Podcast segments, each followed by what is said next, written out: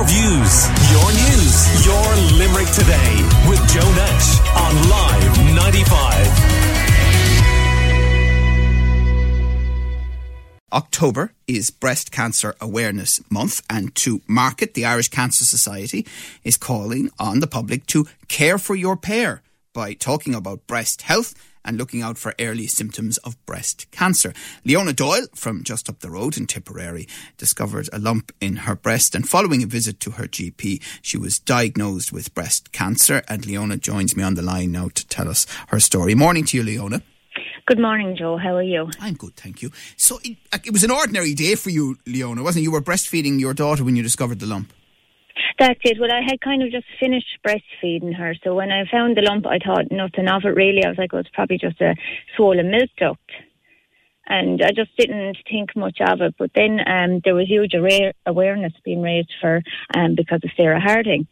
And I was just reading it on um, social media um, how she had ignored her symptoms.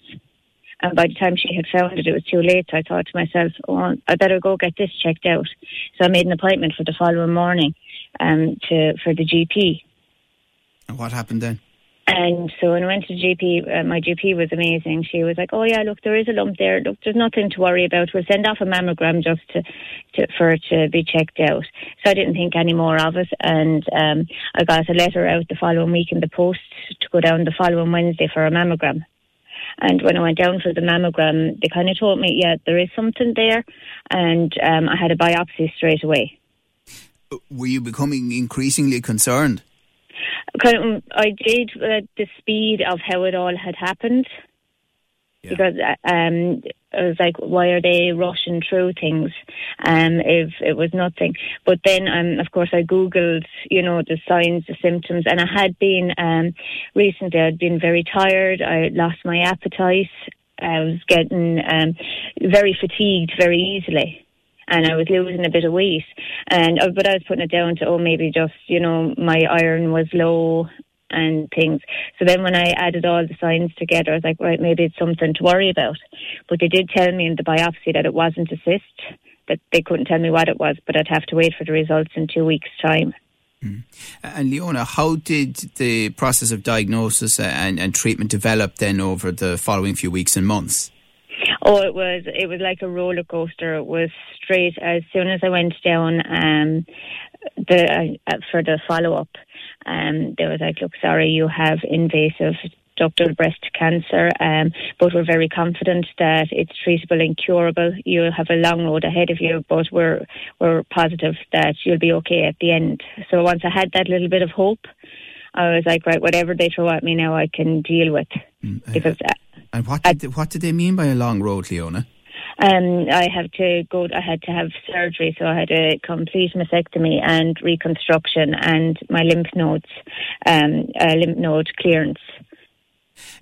And was that having caught it? I, I don't know. Do, do, you, do I say in time, or I? But still, there was a lot to the treatment there was a lot to the treatment. And so once I had the surgery, they were confident that that would remove the cancer. And then the chemo and the radiotherapy was just to make sure that it didn't spread and, you know, to increase my chances of it not spreading any to any other of the body parts or organs. And for you, we're chatting to Leona Doyle. It's Breast um, Cancer Awareness Month. What was the toughest part physically and the toughest part psychologically? I think the toughest part psychologically it was the two weeks until they told me um because I had it in my head right okay I'm in trouble here I have cancer but I didn't know how good or how bad it was going to be. Mm. so them two weeks of waiting were very very hard. But once they told me then that we were very hopeful that we can treat and cure this I was like right well then I have hope. And once I have hope I have something because I have four young kids at home.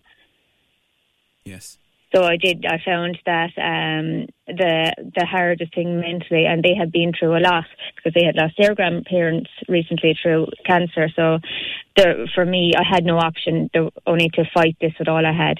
And were they at an age where you were explaining this to them? Yes, uh, my eldest would have been twelve, and I had a nine-year-old and seven-year-old, okay. and then the baby was two.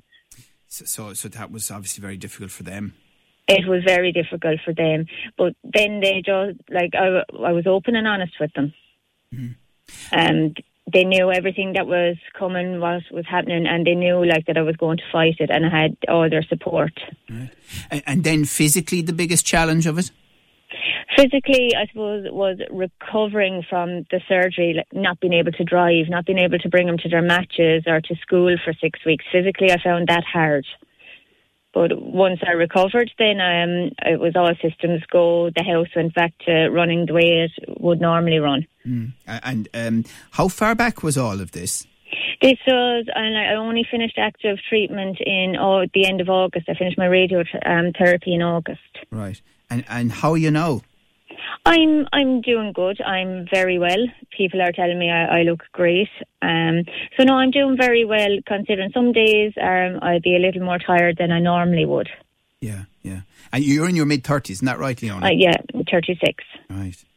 Um, and you know when we do these awareness campaigns and we're involved with them on the show, I often think to myself, what impact does it have? But then you say it was the Sarah Harding publicity that you know probably saved your life. Yes, because like she was younger. I think she was thirty five too, and it was, she was going. Um, she found her lumps through COVID, so she was anxious about um, getting it checked. And then when she did get it checked, it was too late for her. Yeah. So if I could just say to anybody who is listening, if you're not sure, just get it checked. Right, and and obviously in a lot of cases, it turns out not to be cancer. But if it is, the, the earlier, the, the better. Yeah, the best case scenario is oh no, look, it's it's nothing, but we'll keep an eye on it. But the earlier you get it, and the treatments that are out there today are amazing. Okay. Well, listen, thank you very much for talking to us this morning, and we wish you very well. Um, and uh, just important to mention to people the Irish Cancer Society's support line is a free phone number 1 800 200 700. That's 1 800 200 700. You can find out more at cancer.ie. And the specific campaign we're talking about is cancer.ie forward slash care for your pair, and that is Leona Doyle in Tipperary telling us her story this morning. Your views, your news, your Limerick today with Joe Nash on Live 95.